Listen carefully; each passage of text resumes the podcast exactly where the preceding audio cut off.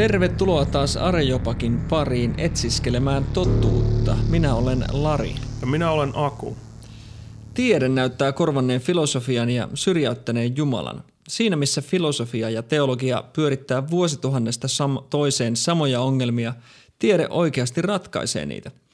Kun yritämme ymmärtää maailmaa ja ihmistä, onko tiede ainoa keino saada tietoa? Monet tiedemiehet, kuten Richard Dawkins, ilmeisesti ajattelee näin.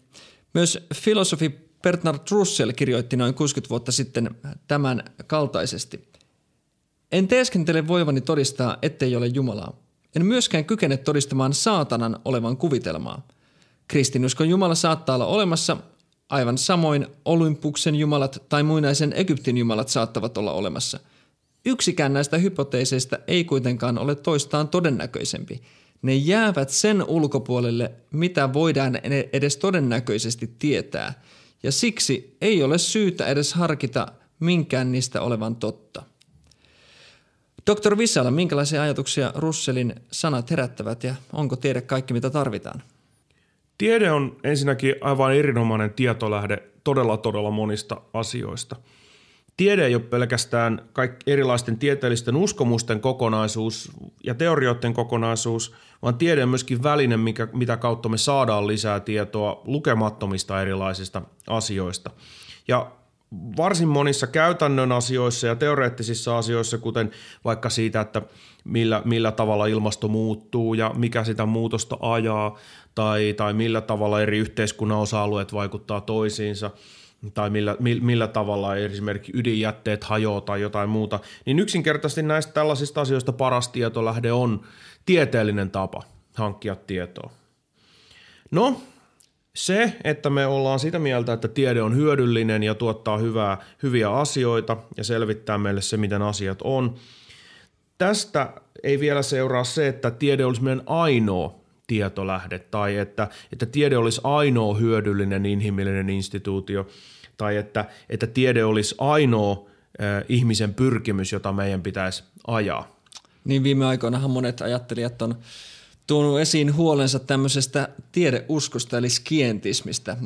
Välillä tuntuu siltä, että onko tämä tiedeusko ihan vaan nyt semmoinen filosofia ja teologian leimakirves, jolla he haluaa säilyttää oman asemansa ja siksi yrittää vähätellä tieteen arvoa. No mun mielestä se ei ole.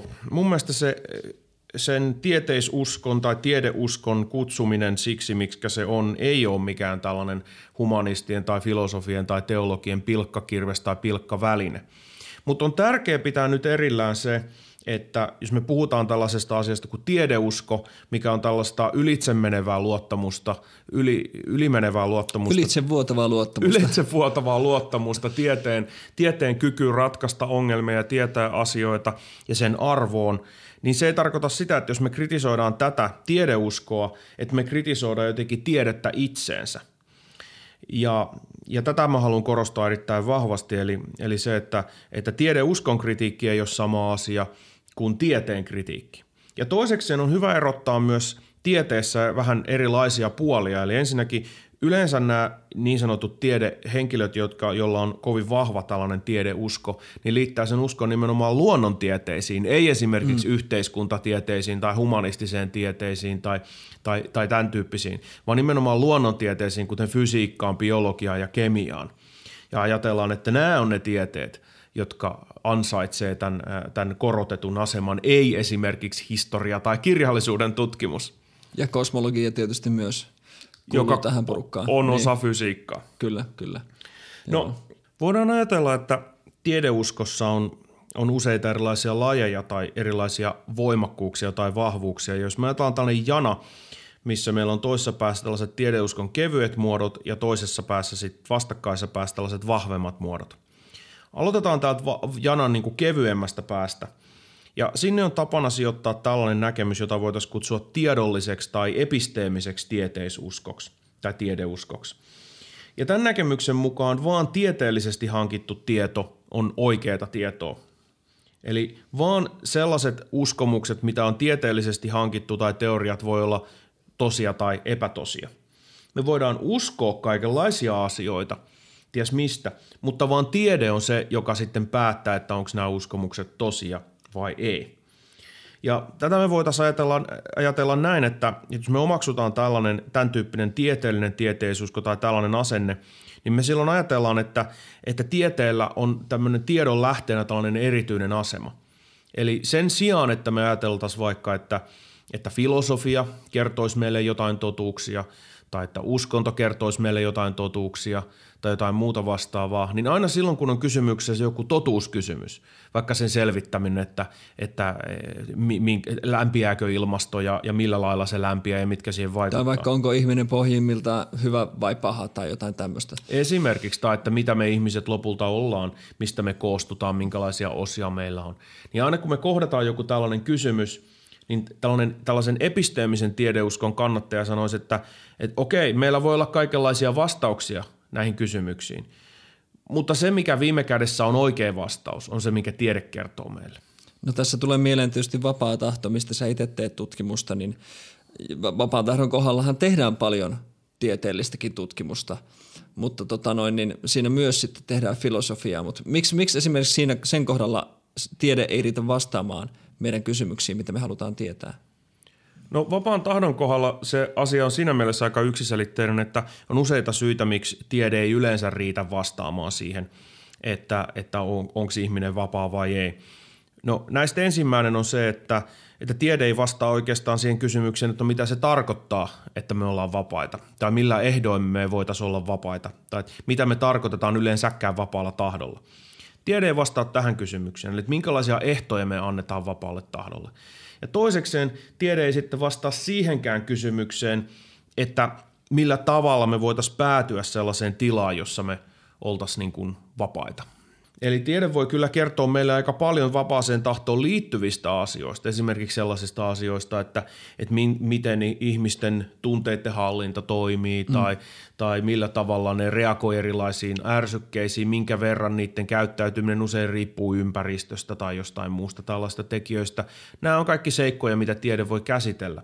Mutta sen ulkopuolelle jää aina tällaiset, että miltä vaikuttaa, miltä se meistä vaikuttaa se eh, meidän vapaus – millä ehdoin me tosiaan ollaan sitä, että millä ehdoin me ollaan vapaita ja, ja mitä merkitystä sillä, sillä vapaudella on. Ja nämä jää ikään kuin sen tieteellisen lähestymistavan ulkopuolelle.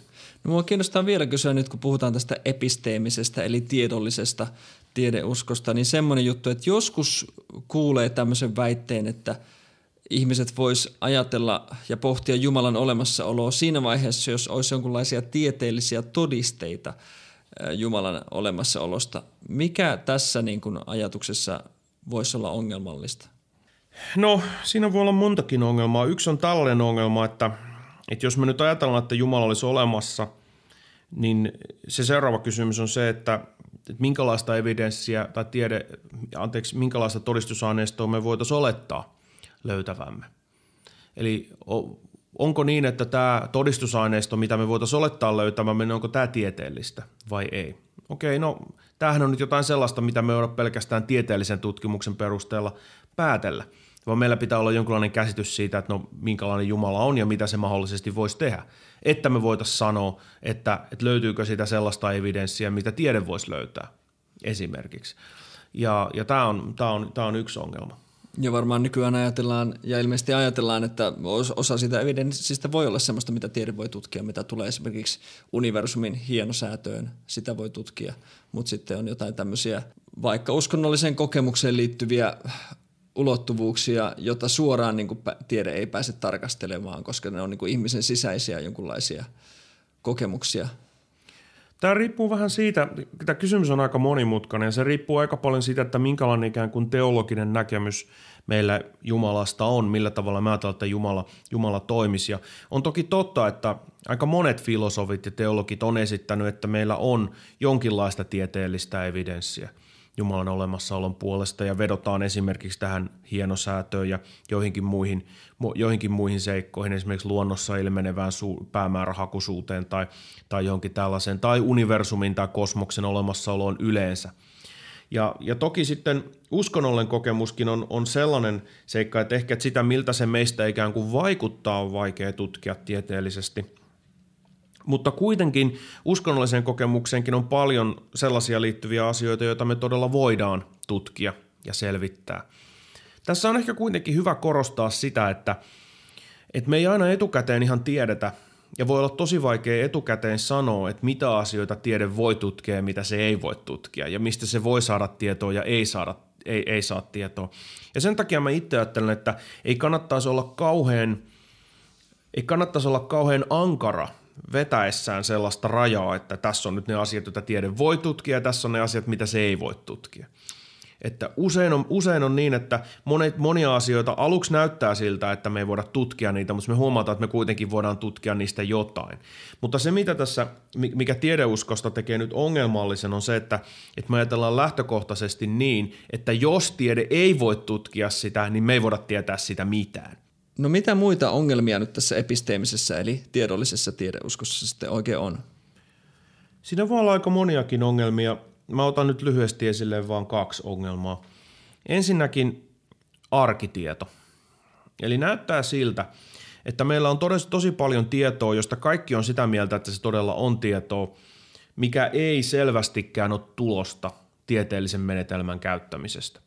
Esimerkiksi mä nyt näen, että sä istut siinä – ja mä muistan, että mä join Coca-Colaa aamulla. Mm, mä, mulla on erilaista muistitietoa, mulla on erilaista, tota, mä kuulen erilaisia asioita, mä havaitsen erilaisia asioita. E, mä tiedän, että mun ystävät pitää musta, mä tiedän, että jotkut tyypit ei pidä musta. Mulla on tällaista tietoa ja kukaan ei epäile, etteikö mulla oikeasti olisi tätä tietoa.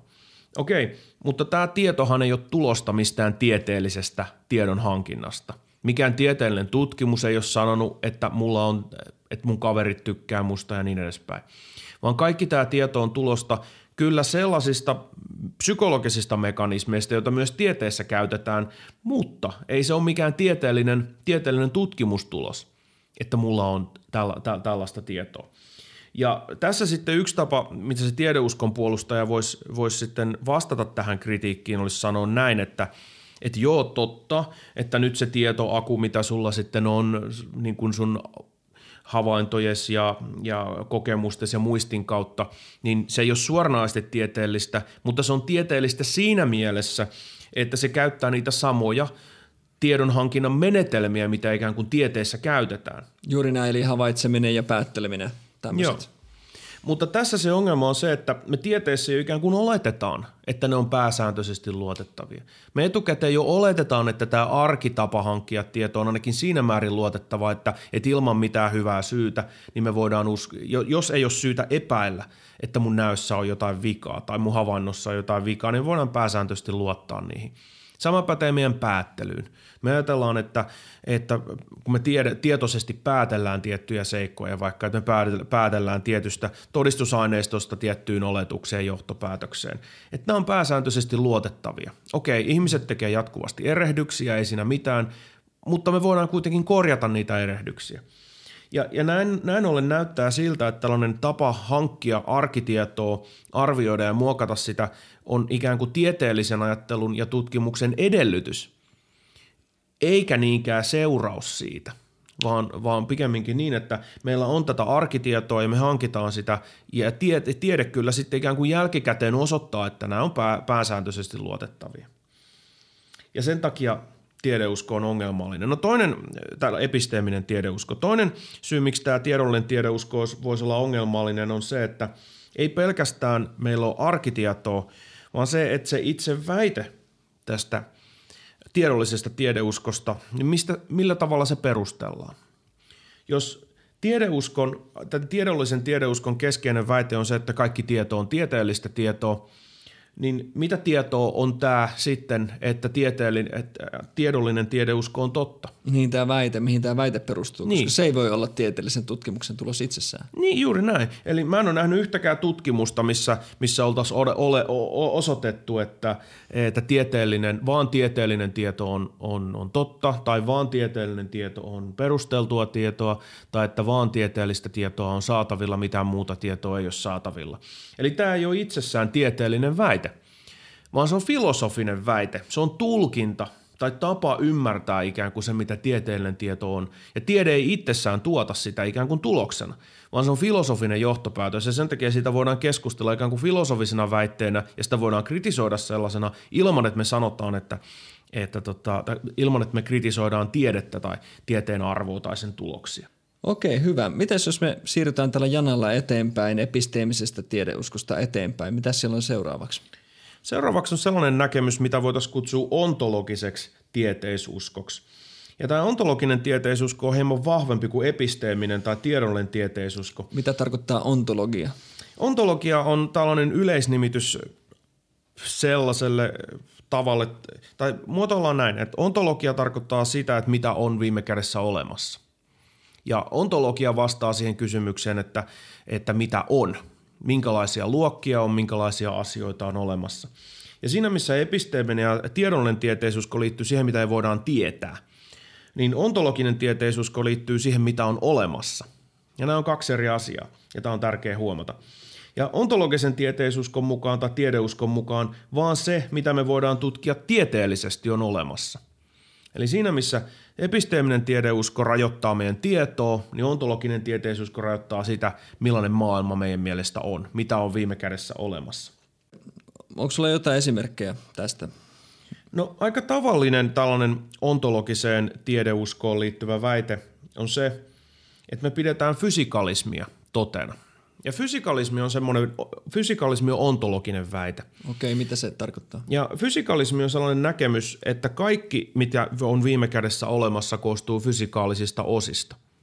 Eli toisin sanoen äh, yhteiskunnat, ihmiset, autot, talot, kaikki mahdolliset, kaikesta mistä me voidaan sanoa, että se on olemassa, niin se on viime kädessä jotain sellaista, mikä koostuu atomeista, molekyyleistä – ja siitä, isommista, siitä pienemmistä hiukkasista ja siitä isommista erilaisista fysikaalisten materiaalisten osien kokoelmista.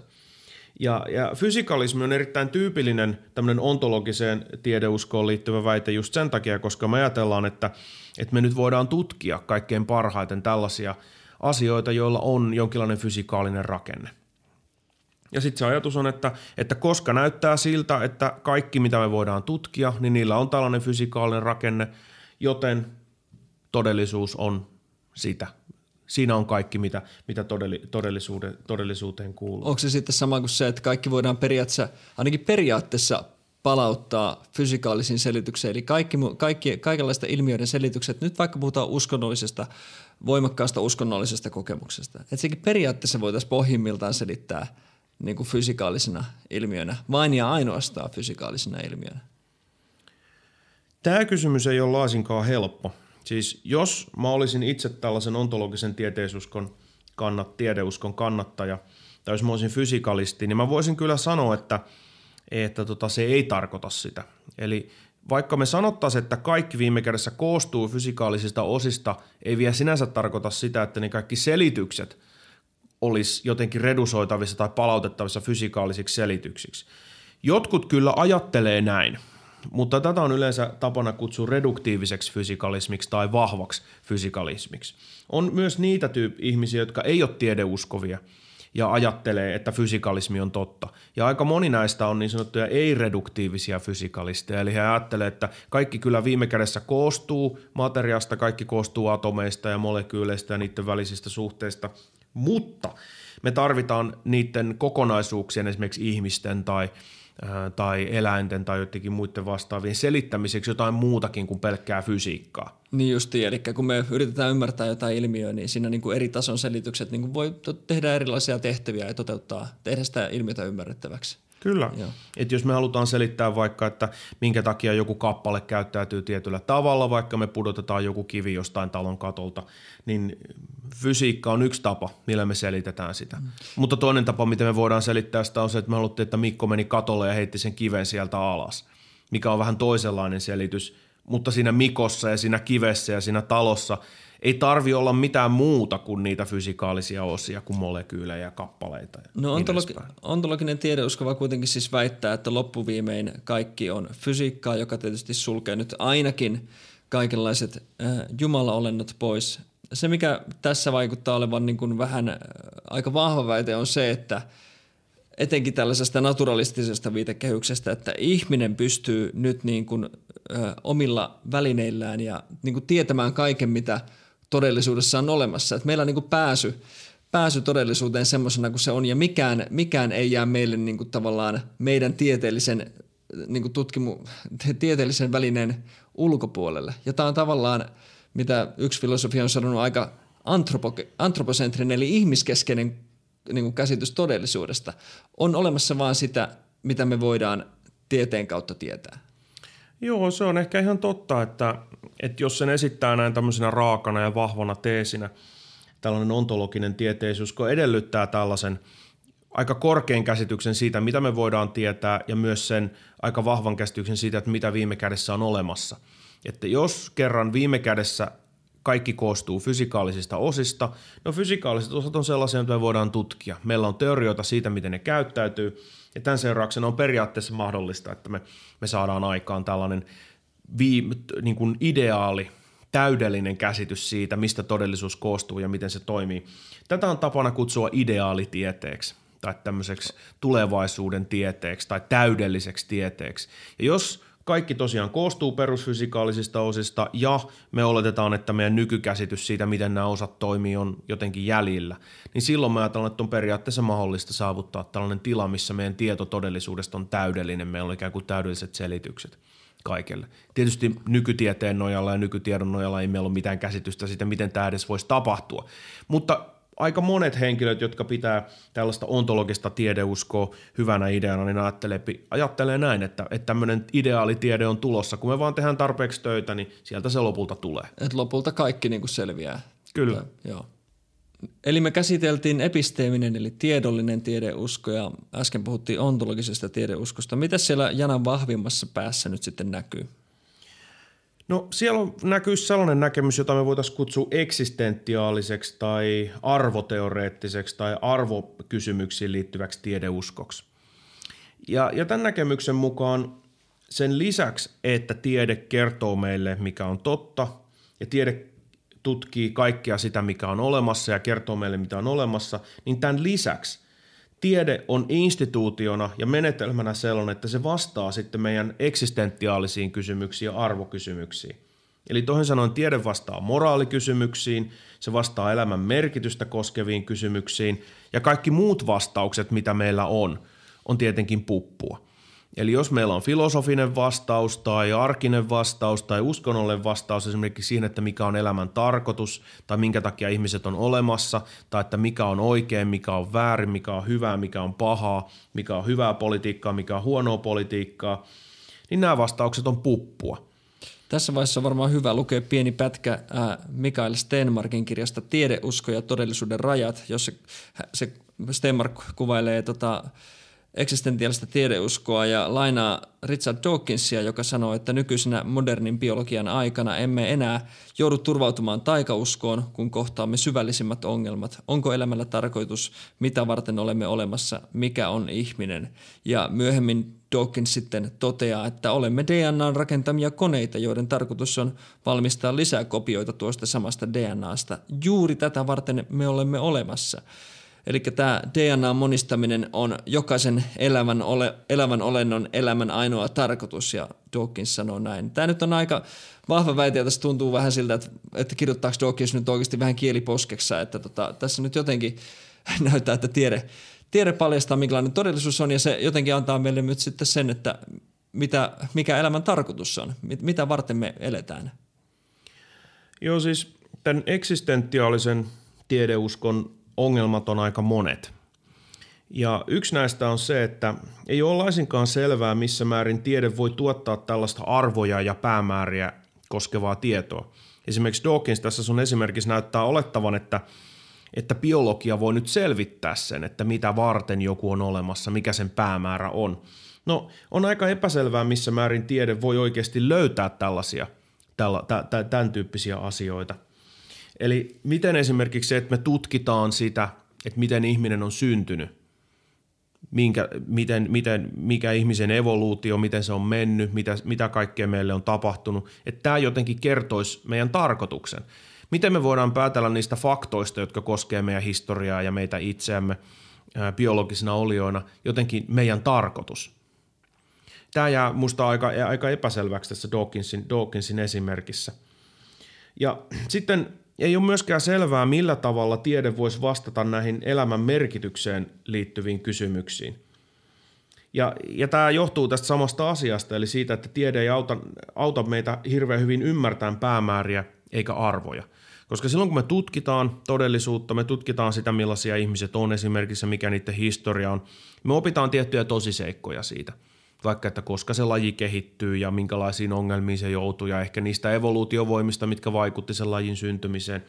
Mutta tästä on vielä vai, tosi vaikea sanoa, että minkälaisia päämääriä meillä pitäisi olla tai minkälaisia arvoja meillä pitäisi olla – tai mikä on yleensäkään arvokasta. Tiede ei näytä puhuvan siitä mitään. Se näyttää vaan sanovan, että, jotkut ihmiset ehkä pitää jotain asiaa arvokkaana, mutta eihän tästä vielä seuraa se, että se todellisuudessa olisi arvokas tai että jollain ihmisillä on tiettyjä päämääriä, vaikka suvun jatkaminen esimerkiksi. No, pitäisikö niillä olla sellaisia päämääriä? Tämä on taas kysymys, mihin tiede ei vastaa. Sen, että me voitaisiin me voitais selvittää, että mikä on arvokasta, mikä on hyvää – mikä on oikea ja väärä, mikä on hyvä päämäärä. Meillä pitäisi olla jotain sellaista, mikä pystyisi sanomaan, että mikä olisi järkevä päämäärä, mikä olisi hyvä päämäärä. Eikö tämä ylipäätänsäkin siis tämmöiset niin kuin arvo, arvo- ja moraalikysymykset, tämmöiset, niin kuin missä kysytään se, että mikä on hyvä elämä, mikä on arvokasta, niin, niin sä puhuit, että on epäselvää, miten tiede voisi antaa tietoa niistä, mutta eikö se käytännössä jää kokonaan tieteen ulkopuolelle? Se vähän riippuu, miten, miten tämä asia ymmärretään. Eli Tämä on, on pikkusen vaikea kysymys. Yhtäältä on niin, että, että kun me arvioidaan vaikka elämän merkitystä tai sitä, sitä, mikä on hyvää, niin jotkut faktat on relevantteja tämän kannalta.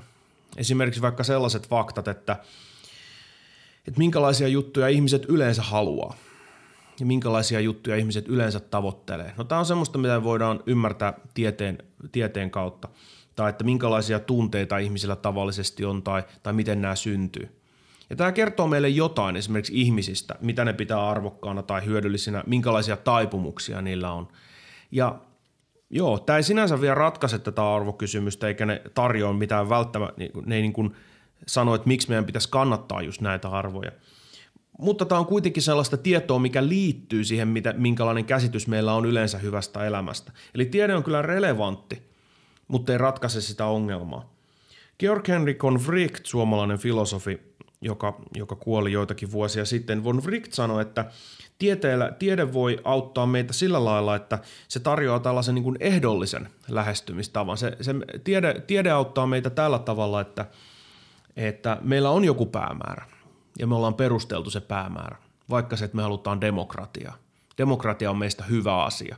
Tämä tulos ei tule tieteestä. Tieteellinen tutkimus ei kerro sitä, että demokratia on hyvä ja oikein.